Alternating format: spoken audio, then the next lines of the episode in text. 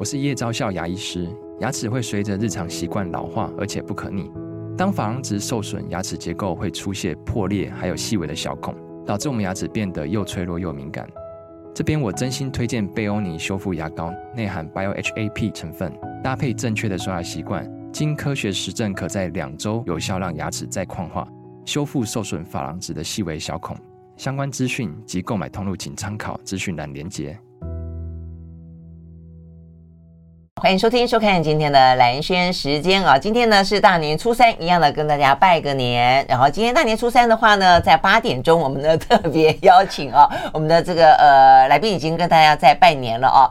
呃，因为我们今天呢想到说，哎，事实上呢，呃，大年从除夕呃这个年夜饭，然后大年初一差不多了，可以出去走走逛逛了啊。所以呢，我们今天特别的呢要来聊聊电影，大家呢可以出去看个电影。呃，当然过年很多贺岁片，有很多呢非贺岁片。好看的电影哦，所以我们今天特别邀请到的是知名的影评人膝关节来到我们的现场。Hello，拜个年！好，萱姐好，萱姐新年好。嗯，新年好，新年好。哎，不好意思，我没有红包哦。没 没关系，等一下你可以给我。好，因为我觉得初三讲这个题目是非常适合。嗯，因为如果大家就是如果你大家年轻一点的时候是学生时期的过年，是，或者是你刚进社会没有多久的过年，通常初三会是大家的同学会。哦，是初三、初三或初四很容易是同学会哦，然后像像我们这种已经现在已经有小孩的，我们现在反而会变成什么样呢？小年夜的下午，或者是初一的白天跟除夕的白天会是同学会啊，因为大家大家大家反而。回到家乡了，然后在最忙，因为通常其实最最忙之前，最忙之前，因为最忙是除夕跟大年初一，有可能去拜拜干嘛的嘛，所以很多人就会去小年夜或者是除夕的白天。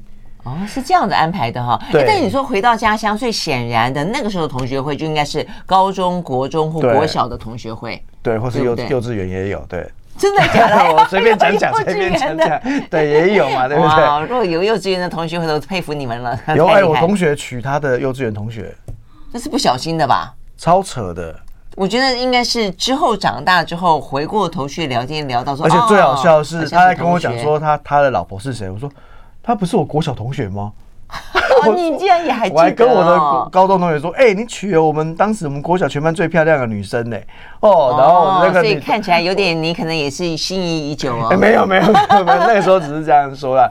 总之呢，就是过年这段期间，其实蛮适合同学聚会、家族聚会，然后。呃，想要看电影去走村的这边都有一些蛮好的选择，可以提供给各位进到电影院的时候可以选择。对呀、啊，那尤其贺岁片的话，反正就是就热闹闹嘛。但是如如果说又热闹又好看，那就是真的是很很不简单了哦。那我们今天呢，呃，谢光吉帮大家整理了几个呃贺岁片，刚好啊，这个有呃美国的、英国的、港、香港的、台湾的都有，都有呢，对，而且都还蛮有喜剧的基调，特别是像我们现在介绍这一部呃机密？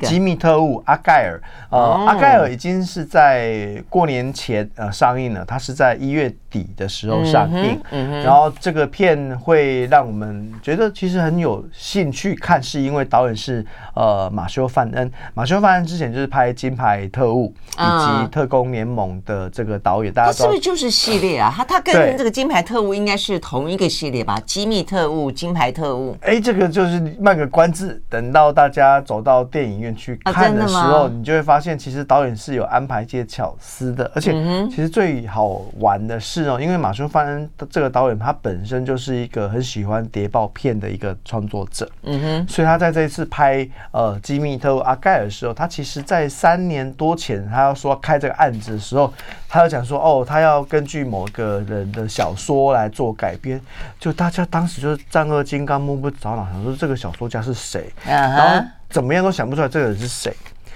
是个现实生活当中的小说家。他在跟大家开一个玩笑，这个小说家其实是他电影里面的小说家。哦，他从一开始来开拍的时候就在跟大家玩推理游戏，所以大家搞不清楚到底是怎么一回事。然后呢，这个电影就叙述一个畅销小说的作家哦，他在写他的情报小说，嗯，然后就一直大畅销。然后这个时候呢。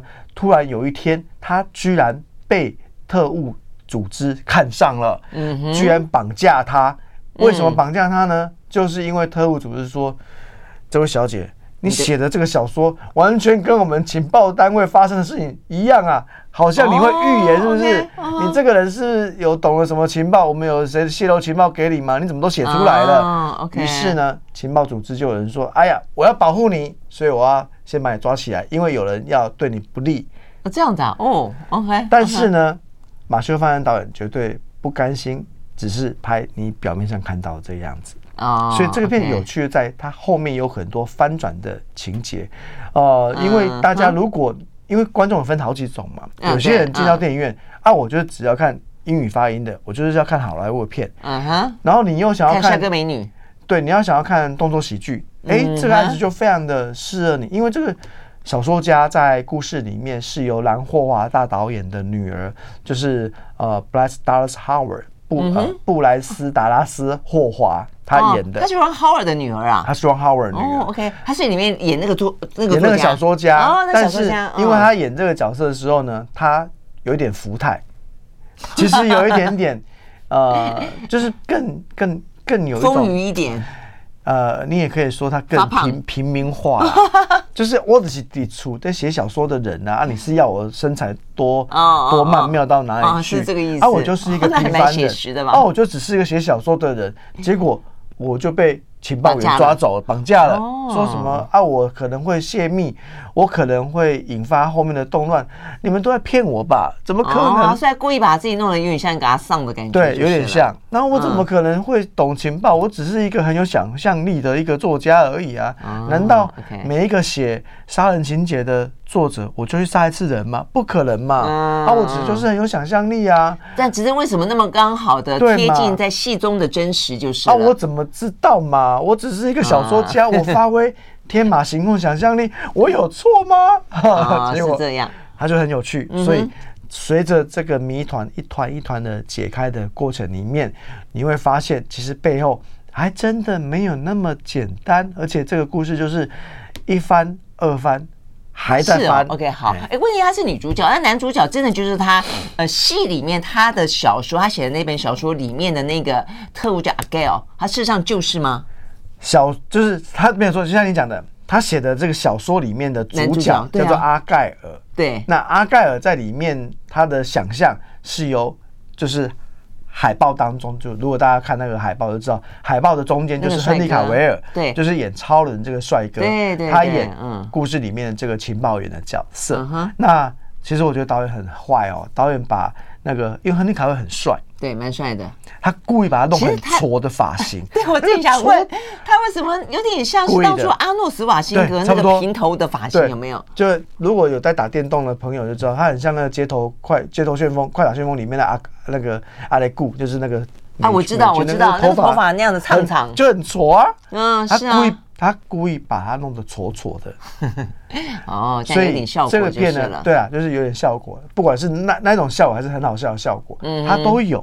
嗯，然后这个片呢，就摆明了就是要不按牌理出牌，嗯嗯，他不想要让你太简单猜到，他又不希望你完全没猜到，嗯哼，所以你在看前面的时候，你就可以跟导演开始斗智了，我觉得其实挺有趣的。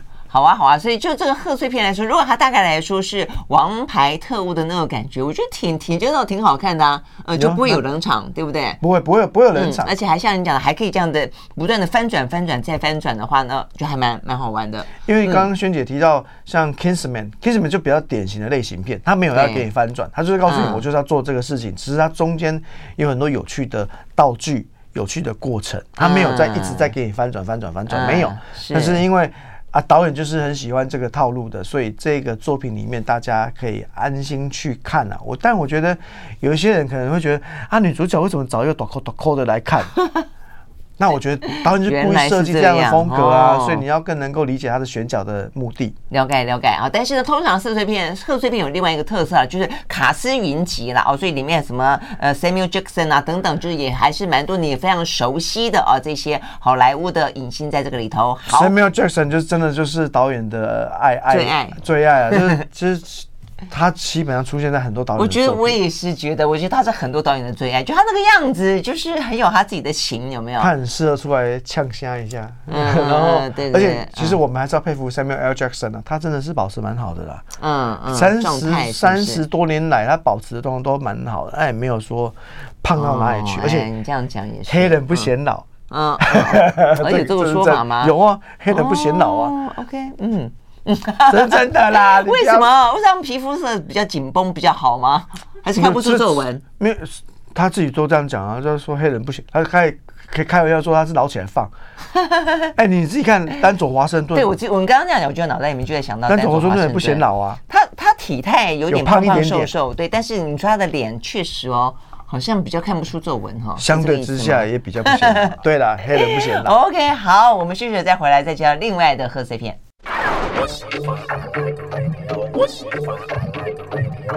好，回到兰萱时间，继续和现场邀请到的影评人膝关节来聊天啊。那这个过年的时候呢，出门走走，然后逛逛街，然后看看呢这个热闹的电影啊。呃，这个不管是跟同学呃相聚，跟呃这个男女朋友相聚，还是跟家人相聚，都很好。好，所以我们刚刚讲到贺岁片，一个呢是阿盖尔啊，这个机密特务。那另外的话呢，要介绍是台台湾的了啊。那台湾的话呢，呃，还钱，还钱。哎，我觉得这个还钱哈，其实概念蛮好笑的。对对对对。对，他不是偷钱，他是还钱。他其实是 本来是受到就是陈柏霖的这一、呃、这一派的那个要去偷钱的，因为他是被人家指使说你去你去把一个银行里面的钱全部偷出来。对，结果他偷出来的过程，他发现他卷入了一起黑吃黑的阴谋。他想说，糟糕了，如果我真的把钱偷出来之后，我可能会被灭口。哦，那我要如何确保我可能不会被灭口呢？没关系啊，我没有完成，我把钱还回去，还回去，那我就不会被灭口。OK，嗯。然后因为这个角色，这这个这个对，这这是概念有趣。嗯。再来是这个片呢，是呃陈柏霖当策划这整个案子的那个偷偷主脑，对主脑人。嗯。那因为呢，其实台湾在这种呃犯罪类型就是比较少哎，你知道就是。好莱坞有类型，叫叫窃贼类型的电影，我知道，像《瞒天过海》。对，《瞒天过海》这这种类型，对，那这种类型就是他们去偷东西，去安排计谋。嗯哼，这个类型有个公式，就是我前面都是按照计划走。嗯哼，那随着最后面我要跟警方斗智的过程里面，我一定要想办法帮自己留一手。嗯，好，因为真正的窃贼不会落网嘛，是没错。然后不但你最后你要想办法怎么样全身而退，嗯，然后你还要让反将一军，嗯哼。那观众喜欢看到这两个东西，全身而退跟反将一军，嗯。所以这个类型本身它有在故事的公式里面，它要有有两个转折，就要买两个梗，还要买两个转折，所以这是这个类型里面它必然要有的东西。那还钱它有这两个转折之余，它前面还有一段要避开黑吃黑的。动作场面，那最好笑的就是我们的去年金马奖的新科影帝吴康仁先生呢，在这个作品里面演了一个非常非常讨人厌的假 A B C。哦，这样的吗？啊，我跟你讲啊，他就是他演技真好，是不是？你你基本上他讲任何一句话，你都很想要冲到荧幕前给他扇两巴掌。真的演到这么好，超级讨厌的。我跟你讲，因为你最讨厌某种怪。就是怪里怪气、怪腔怪调的 A B C，嗯，装模作样啦，装模作样，你就很想要一直扇他两巴掌。人家搞不好真的是 A B C，没办法啊，就是我跟你讲，让那个杨金帮英语，他真的哦，我跟你讲，最好笑的是他完全又不像 A B C，他讲个中文讲的很像日本人讲的中文，哦，真的很想欠揍哎，那不错，代表他这个什么苦练很久哦，搞。搞不好是，是类似这个样子吗？哦，这我跟你讲，我真的没有办法模仿吴康仁了。但是，不过我觉得吴康仁真的是真的不错，真的是很棒的演员。他可以一本正经讲的让你无法理解的话。哦啊，真的吗？那不现在很像现在 AI 吗？我跟你讲，你这这这这个片，你光看吴康仁讲台词哦，我跟你讲，已经值回票价。因为实在是每一段他只要讲的是很像啊，真的。那里面的角色算吃重吗？他就是那个银行的大老板啊，被抢的那个被抢那个大老板。对，然后他前面就开始那边讲说什么哦，我们怎么投资什么虚拟货币啊，什么什么？他前面讲，然后开场就出来讲，他讲完之后你就已经觉得很想要丢爆米花了。不要爆米花留着吃，丢别的。我跟你讲，真的，你光看吴康仁念台词，我跟你讲，这个片你就值了啊！真的啊，太太好笑了啦。OK，好，哎、欸，可是我很好奇哦，因为台湾真的比较少，你刚刚讲的那种类似犯罪片。犯罪窃对犯罪窃窃贼片嘛啊，那尤其那种大卡司，大卡司通常一定就是一个首脑出来呢，就要有有一个过程是 crew，就是召集他的这些呃同伙们啊，谁是谁什么专长，谁是什么专长，这一一登场那种感觉。那陈柏霖就是饰演这个犯罪集团的主脑，对，那他的那个 team 呢？他的 team，我先介绍陈柏霖一下。陈柏霖有一个很有趣的功能，就是他很会策划嘛。但是因为导演想要让他有策划上的喜剧效果，所以呢，他就是会用在脑海里面沙盘推演。他可能就推 A、B、C，然后他就演一次演给观众看。那 A、B、C 可能都会失败，最后只好想出一个最无厘头的 D。然后他就是这个这个设计是有趣的。OK。然后故事里面还有李明中李明忠呢，就是李明顺的弟弟哦。OK OK，李明顺也很棒，也是很棒。他们两个都很棒。那李明忠演过什么？李明忠演演比较多都是比较硬汉的角色。之前有演一个一个戏剧的作品叫《沙尘暴》，在里面演一个心狠手辣的一个杀手。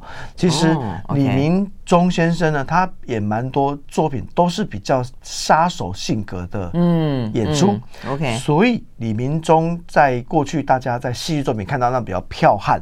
比较凶狠的样子，嗯哼，在这个片完全收敛，变成一个那个叫做什么女儿傻是吗？就是只要讲到女儿的议题，他都会变成像个呆瓜一样。啊，女女儿傻瓜，女儿傻瓜，有这种说法哦，你叫女儿傻瓜哦，就是一个，所以你可以看到有个很大的反差，嗯嗯嗯，然后蔡凡熙在里面饰演一个非常唠叨的电脑骇客。你知道这种窃贼类型都要有一个骇客，对对对，有点像宅男那样子。对对对，然后在故事里面，他就是负责去偷东西。那那林哲欣呢？林哲熹演年轻的饰演一个饰演一个打手，打手就是该需要打架的时候，就是看看他的戏份。然后他身手真的很好吗？有，在故事里面很好，因为然后他在里面又跟陈柏霖有一种生死之交。患难之交，所以我不管怎样，我都要帮我的老大出头。嗯哦，所以因为这个片呢，后面的转折有邦嘎的感觉，有一点在喜，比较喜剧，比较喜剧，比较喜剧哈。对，贺岁片一定要有喜剧成分的啊。对，那这个片呢，最后有一段超级大爆笑的情节，我们留给听众朋友跟收看我们影片的朋友们进去看。我保证那一段基本上是全场全场大笑，因为那场那天我们很开心呢。我们在大厅里面看，在在那个三百九十几个人的大厅看，那全场一起欢笑的感觉，很热闹，很适合贺岁过年大家一起去戏院走春的概念，对对对，去笑笑开怀。OK，我们休息了再回来。I like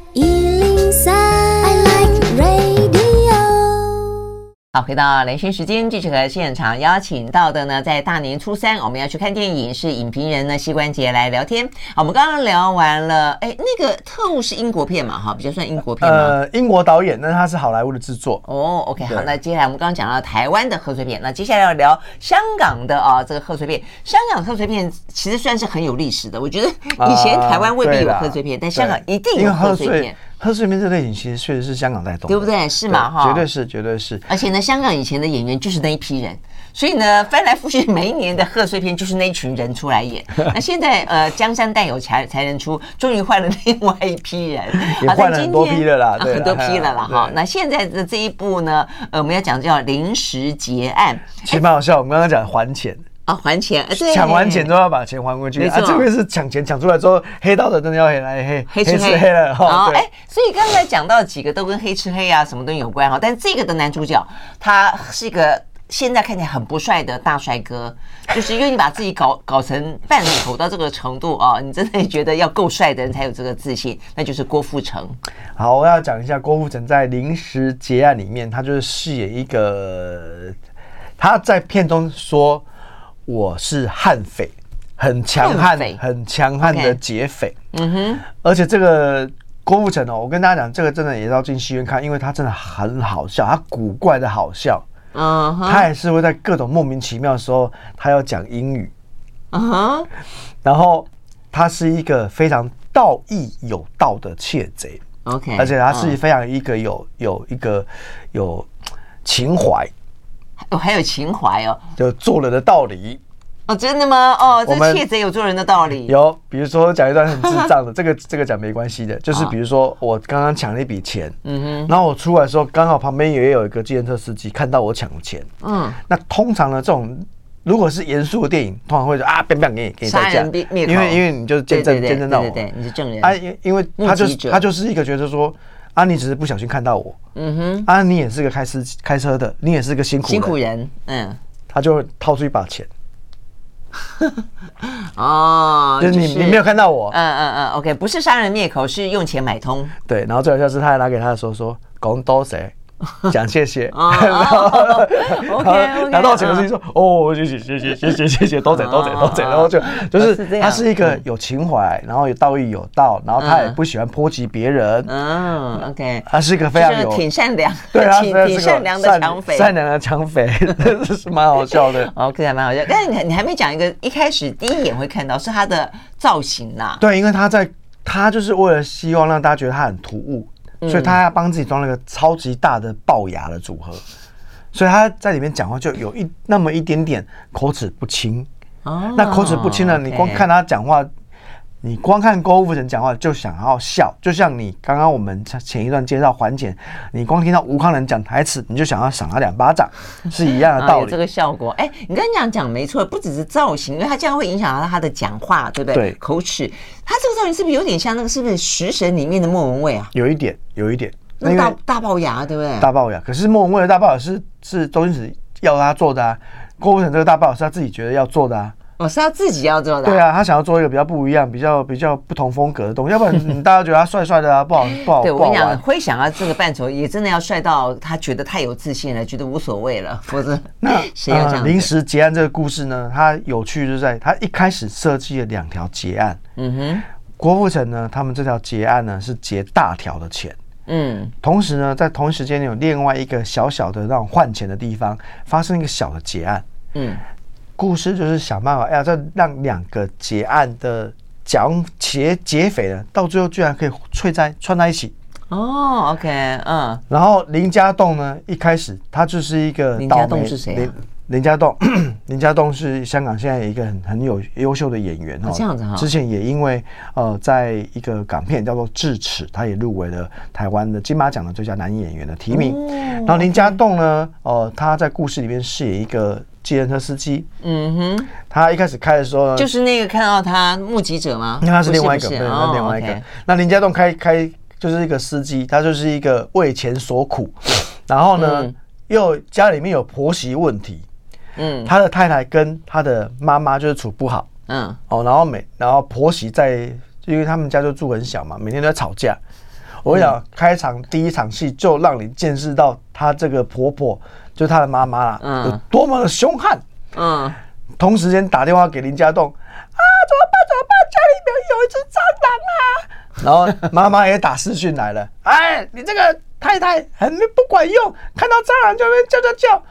然后林家栋就很可怜，因为他就是个是计程车司机，他手他的车上有好几个手机，嗯，人家计程车司机接案对不对？对，接案嘛，对不对？嗯，告告诉你我有多辛苦，嗯，结果呢，我我接案开车已经赚接不到，都是老婆跟妈妈打来的，赚不到什么钱就算了，那 偏偏我接到电话是爸爸，那我的妈妈跟我的太太两个人吵架，我跟你讲，看了第一场戏，你一定会尖叫。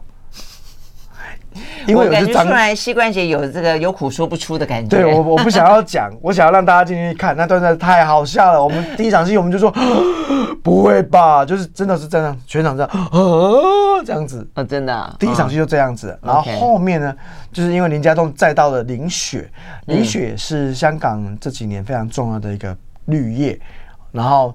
他就是个大块嘛，哦，然后坐上车之后，坐上计程车之后，就开始跟他讲说什么，这个司机到我远路，害我比较晚到去见大哥，然后就在路边吵架。嗯哼，后来才发现，原来林雪这个角色在故事里，就是他每一个角色都是环环相扣。OK，他一开始再到，他以为只是个路人而已，没想到他是他后面扮演非常重要的黑道之间的桥梁。哦，OK，他的兄弟任贤齐，任贤齐跟林家栋在故事是跟他兄弟。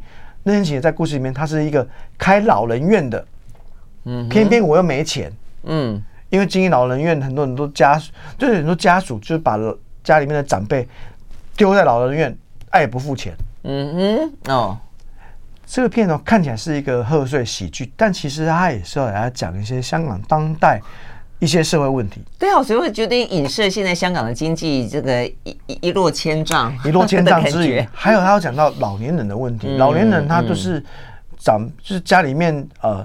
为现在主力的经赚钱的人，可能是三四十岁的人，嗯，他也过得很辛苦，嗯，他有他的人生问题，嗯，然后长辈呢，在老人院里面也有他长辈的问题，然后任贤齐又是个好人，他觉得说，反正他们没有给我钱，而我努力想要赚钱。那我怎么赚钱呢？任贤齐就想出了个险招，说我们去抢钱好不好？那那我们抢钱，他说那抢钱我先要有一把枪，嗯哼，所以我决定去买一把枪，嗯。那买一把枪的过程里面，就兜到林雪那个黑道的角色。哦，OK OK，是这样子。这个片呢，就是有趣在于说，它这么多个线哦，其实它幕后都有在讲一些感人的社会的故事。嗯，这个听起来如果让许鞍华来导的话，呢是完全一个不一样的故事，因为都是在讲香港的一些底层的生活。嗯，但是呢，这个拍出来就是一个呢热热闹闹的，应该是有点像笑中带泪的喜剧片吧？有有有笑中带泪，而且郭富城的这个。悍匪啊，先生是悍匪 哦。悍匪这个角色呢，他也有他非常多的苦衷，而且故事里面他还有设定，他其实是来自越南的。哦，他是来自越南来讨生活的。他是在越南发生了发生了一起很倒霉的事情，所以他才决定来香港铤而走险来当抢匪。那殊不知他也被黑吃黑。所以他被黑实验的过程里面，小人物也想办法要找出自己的一条生路。所以呢，他就决定说，跟林家栋、跟任贤齐，哎，我们决定把钱干脆我们也吞了，我们也回，我们也离开香港，好不好？嗯嗯。这中间就是有很多这种你看起来有点狗屁倒灶，但是最后又能够让你看到小人物在这种抢案里面的。你这样讲，我想想以前有一部好像说。包括 bran Pitt 的有演的什么偷拐抢骗什么都拐，嗯，偷拐抢骗，对对对，也是一些看起来狗屁倒灶的事情，然后但是就有点好笑，但是有又有点点小人物的辛酸在这个里面。但偷拐抢骗还是比较那个动作风格一点，嗯，但这个就比较不是，这个比较不是，这个比较就是他每一条线串到到最后，就说哇，原来可以可以这样串，而且。因为郭富城他的这个角色在故事的后半段，你知道他的身世，然后我们因为我们还没有讲他在越南发生什么事情嘛，他越南发生那段事其实是很感人的，嗯，所以我我一直觉得看这个片，我觉得一方面很让我有贺岁片的情怀，有他真的有好笑的地方，嗯嗯嗯，他同时也让你关注到小人物的真的他的生活的心声，他有很多无奈，那这些无奈呢，你能不能够理解他？那我觉得这是很很很动人的的设定。Uh huh. OK，好，所以呢，这是港片啊，这个临时结案，我们休息了再回来。I like 103, I like 好，回到兰萱时间，继续和现场邀请到的影评人膝关节来介绍啊，这个贺岁片啊，一些呢在过年期间可以看的电影。好，那这个进入到呢呃第四部了，我们要聊的是在前段时间我也还特别注意到啊，这个在金球奖当中，Emma Stone 啊拿到了呃这个呃最佳女主角。那在里面的话呢，她扮演的是一个有点像是一个科学怪人型的一个一个产物啦哦，所以呢其实很符合当下不管是什么 AI。啦啊，这个未来的什么机器人啦，robot 这样的一个呃科幻的呃这个元素在里面，但重点在于 Emma Stone 就是演技很棒嘛，而且她已经拿下过很多奖项了，算是美国好莱坞这个算是年轻世代当中非常耀眼的一个呃女星啊。那所以这个可怜的东西就很具有话题性。好，所以我们呢这个第四部要介绍这一部片子。好，呃，Emma Stone 这也真是再再次跟这位导演合作，他这个导演是那个尤格。格兰西莫，我印象是一个希腊来的导演，是一个希腊导演，他的作品都相当具有奇想的风格，包括之前像在那个单身动物、单身动物园哦，人过几岁，你如果没有另一半，你就变成动物，而且你还没有办法选择你会变什么动物，是这个意思吗？OK，对，那是蛮蛮有趣的设定哦。哦，我没看，好看吗？呃，很特别，非常特别。这个导演基本上就是走这种比较。很有符号，就是他是符号主义派的那种导演，他拍这种东西就是很有。像什么《羊男的迷宫》那样子吗？不不不，《羊男的迷宫》是是娱娱乐片啊，娱乐片。嗯，那他走他走的更……呃，我跟你呃，这片非常适合所有那种念新闻传播学院的同学，可以去看这个片，可以写报告的那一种等级。是吗？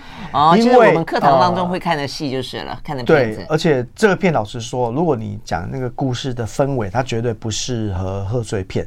但是呢，呃，我们当然也不要局限贺岁片的类型，就是比较热闹而已哦。这个片是相当具有挑战性，挑战性，我觉得应该这样听起来是这样的，是一个强片。片长也蛮长的，两个半左右。它同时也会今年在奥斯卡很有风，很有机会拿下奖项。就是哎，哎，其实这个这个不只是女主角啊，这个谢娜导演本身也拿过非常多奖，也入围过非常多次奥斯卡，不是吗？是，而且而且因为这个片的一个设定就很奇特，因为故事一开始就让人先看到艾玛史东这个女演员在桥上跳河自尽。嗯哼，然后下一个画面呢，就发现，哎，他居然被带到了一个一个，就是这个实验室里面。实验室，他其实是个医生啊，一个外科医生。嗯，嗯，嗯外科医生救了他。那救了他之后，这其实有点像一个老故事啊，所谓的科学新娘就是这个样子嘛。对，类似这样。但因为他就是艾玛史东投河自尽的时候呢，他是带着身孕的啊。好，那他就决定说，我要让你。复活，那复活的这个概念呢？因为这非常的奇想啊，哈，因为这个故事的时空设定背景是在英国维多利亚时期的时的的的时代。哦，但其实他又让那个时代充满了一种古怪的未来感，嗯，是。哦，他有他有飞船在空中那种哦，他就决定把这个未出生的小婴儿的脑换到这一个已经失去自我、已经死亡的原本这个女性角色的脑，这样子啊，他直接把它换脑。哦，那这样他就是一个小孩子喽的脑了的，所以变成一个从女儿变成了母亲。对，你本身的这个事情就很特别的。嗯嗯，女儿用母亲的身份复活，重新就等于是我透过母亲的身体认识这个世界。嗯嗯，他前半段让你看到艾玛史东这个角色，因为他毕竟大脑是婴儿的时期的时候，嗯，他是牙牙学语。他就是一个小孩子，他会尿床的，这样子。然后，然后，呃，威廉达佛就是这个外科医生，他在实验。OK，威廉达福其实很适合演这个角色。他以前我印象最深是《英伦情人》里面那个 English Patient 里面那个军官嘛，啊，哎，军官是那个 Ralph Fiennes 的啊。那他是演哪一个角色？哎呀，他是另外一个病人，对不对？对，他是另外一个病人。对，你突然熊熊一讲，我现在 突然你考验考验我三十年前的记忆。对对对。那总之呢，威廉达佛就是一个呃医术卓越的外科医师。嗯，他是演那种有点坏坏的人。嗯，他当然不是，他不坏，他不坏，他就是他要救他。那我是说，他的荧幕形象，他他的样子会比较演得出一些比较复杂的，就是看起来你以为他是什么样的人，实际上是另外一种人的那种角色。然后你就看着艾玛史东这个角色，从一开始的，你可以说他从小朋友慢慢的学习，然后变成一个小女孩，到变成真正的女人，她中间有好多段的一个转折。嗯，然后我跟大家说，这个片确实哦，尺度真的是蛮惊人的。嗯，我看这个在介绍，很多人说它是它是一个性欲横流的呃电影。我想他可能，但是我那时候不知道为什么是这样的一个安排。所以听你这样讲，我大概觉得，因为是一个小女孩慢慢学习的过程，她会经历过青春期，她会经历过一个成为女人的过程，然后没有一定的规范，对，不对？重点是这个片的尺度会让我，就是你我有点难想象艾玛史东接这个案子的时候，他我相信他知道要拖到这个，他就全拖、嗯、全拖了啦。嗯嗯。嗯而且我我我开玩笑说，他在片中搞不好那个没有穿衣服的时间比穿衣服时间还要多。哦，这样子，OK。所以这个尺度真的是很大，而且当然，因为它每一段都有一些很有趣的符号在里面。嗯啊，因为你这符号指的是什么？好，我想你假设你今天你是威廉达佛的角色，然后你拯救了一个女性，对，然后你又让她从零训练起，从小训练起。她又是一个年轻貌美的女性，在外人看来，我们会怎么解读你跟这个女性？嗯哼，很容易就会认为你就是把她当那个那个奴隶，当女性嘛，当你的太太的感觉。哦，OK OK，当那当性奴隶呢？不是？啊，你也可以这样想。嗯，外人看总是会有很多解读嘛。对，怎么会看到一个一个老老男人，怎么会带着一个年轻的少女？那在旁边搞不好童养媳的想法都会有。嗯哼。所以呢，他对吧？所以他在他的他在他的那个医学的那种学生里面找了一个一个学生说：“哎、欸，你来记录他每天的成长跟每天的一些做法，因为他也跟他解释说，我跟他之间没有任何不解的想法，我就是想要就是养养育他。”嗯，然后后面还有些故事。你做实验就是是养育的概念，还是实验的概念比较多？都有，嗯，OK，都有。因为我也看他可怜嘛，哦，但是看他可怜的过程，他后面还有一个原因，那我就不讲。然后他在养育他的过程里面，透过这个另外一个医学院的学生记录他每天的变化的过程里面，嗯，威廉达福这角色，他很快就看出你是不是有点喜欢这个女生，他认为他学生嗯。他每一段故事的转折，真的会让你意想不到。嗯，然后他就说：“那你既然喜欢他，你要不要娶她？”嗯哼，那我们就来拟一个合合约嘛。嗯嗯，就要找另外一个懂合约的一个一个类似律师的身份的角色来看。我知道，就绿巨人的那一个，对，是不是？就是那个马那个马马克鲁法洛。对，马克鲁法洛。对，哈，真的是一突然间要考验那个念法会会 马克鲁法洛哈，然后。结果他是偏偏那个马克鲁法洛，他是一个花花公子哦，他演花花公子啊，他超级花花公子，结果他就直接他看到艾玛史东之后，直接把他带走了哦，OK，直接把他带走，而且就变成性奴隶了，就是他说啊，我是一个这个花花公子，遇到我是你的福气啊，我要每天给你那个那个那个哈，结果超好笑的，他说。啊！我保证你这辈子没有体验过像我这么棒的服务啊！结果是哈，对，就是说，还跟他说，我相信刚刚你所经历的三次体验，一定是这辈子从来没有过的。结果艾玛史东这个角色说，啊，三次结束，那还可以再来吗？哦，对，真的就是有很棒的体验就是了。对，然后就帮他性开窍嘛。所以最好就是从那开始。从他跟马克鲁法洛的情节，你就可以看到女性跟男性在生理上跟心理上有很多很多的差别，在那一段非常的喜剧啊，非常有。喜剧啊，啊！你想嘛，他治好我的体力很棒啊，我是花花公子，你是不可能让我爱上你的。结果没想到马克鲁法洛反而是后来爱上他啊，然后反而是后来为了他争风吃醋啊。他可能没想到碰到的是一个如此的天真纯洁无邪的。对他的角色，因为他就是一个没有学习社会礼节，他也不懂，对对对，他还没有社会化，所以当马克鲁法洛跟他讲说，刚刚的三次体验很棒。就嗯，女生跟他说：“那可不可以再来？”再来，对，因为对他来说，他可能没有比较，他也不晓得说这个叫最棒啊，就刚刚好而已嘛，对不对？哈。于是他这个有点好笑。于是他真的就去外面体验了，这样子吗？所以马克鲁法洛就呃吃醋了。这样子。不过我觉得设定蛮好玩的，因为马克鲁法洛，如果大家习惯看啊好莱坞的一些电影，他的他的角色通常都是一个比较温暖的，对，通常憨憨的好人。对对对，他是一个比较好人。就他在这个案子里面，他是演个 花花公子，有点令人难以想象哈。OK，好，所以呢，这部电影啊，我看一般的影评呢、啊，就是像刚才膝关节讲，它就有很多吸引人的一些桥段，但它有背后比较呃深刻的意涵，就是对一个女性的成长，它压缩在一个被形塑出来的一个科学怪人的身上，所以你会看到女性的一些自觉跟女性怎么样爱上自己的过程，嗯、呃，对不对？所以呢，这个部分其实是蛮有意思的一个一个电影。我们休息再回来。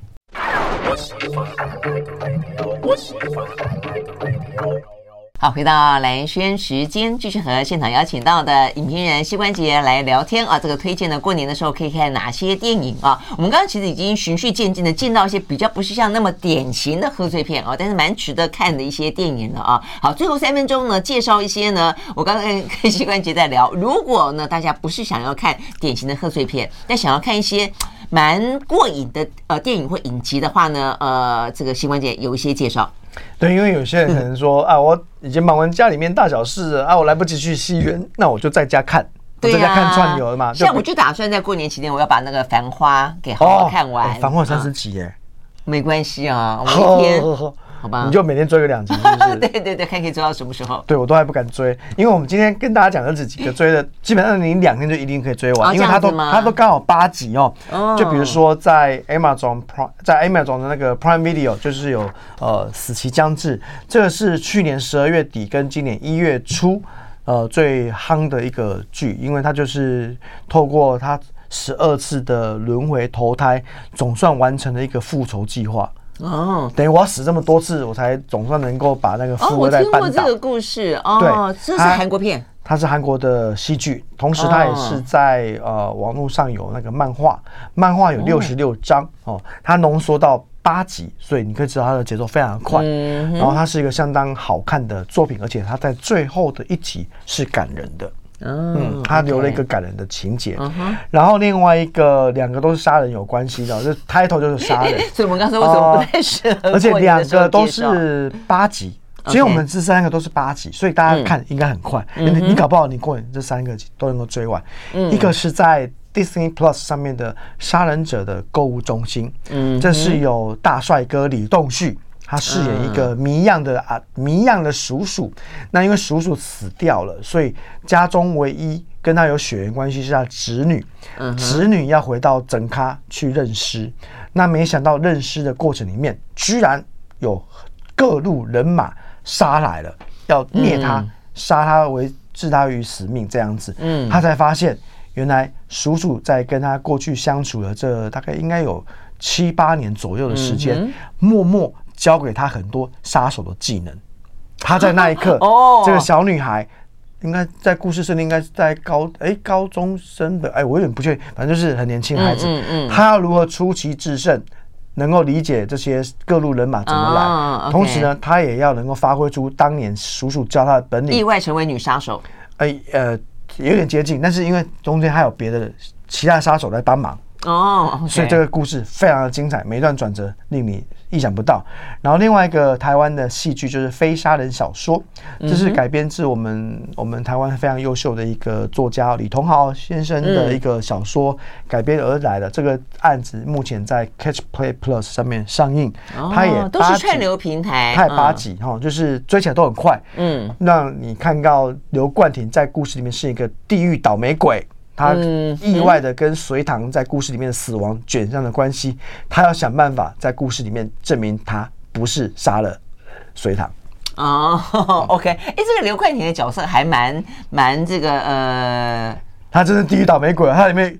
真倒霉是不是？说多衰就有多衰。嗯，因为他有一段时间呃，就是改变戏路，从他一开始得到男配角之后，他第一部男配角他演的是一个痞子痞嘛，这个流氓的样子，但后来就突然对，后来就变得呃很很善良，他什么戏都能够演啊，真的，他现在又回到了这种角色，还蛮特别的。OK，好，所以呢，希望今年过年啊，大家如果想要追剧、想要看电影的话呢，都可以呢得到好的呃建议跟参考，也看得开心。好，谢谢呢，膝关节。谢谢，拜拜。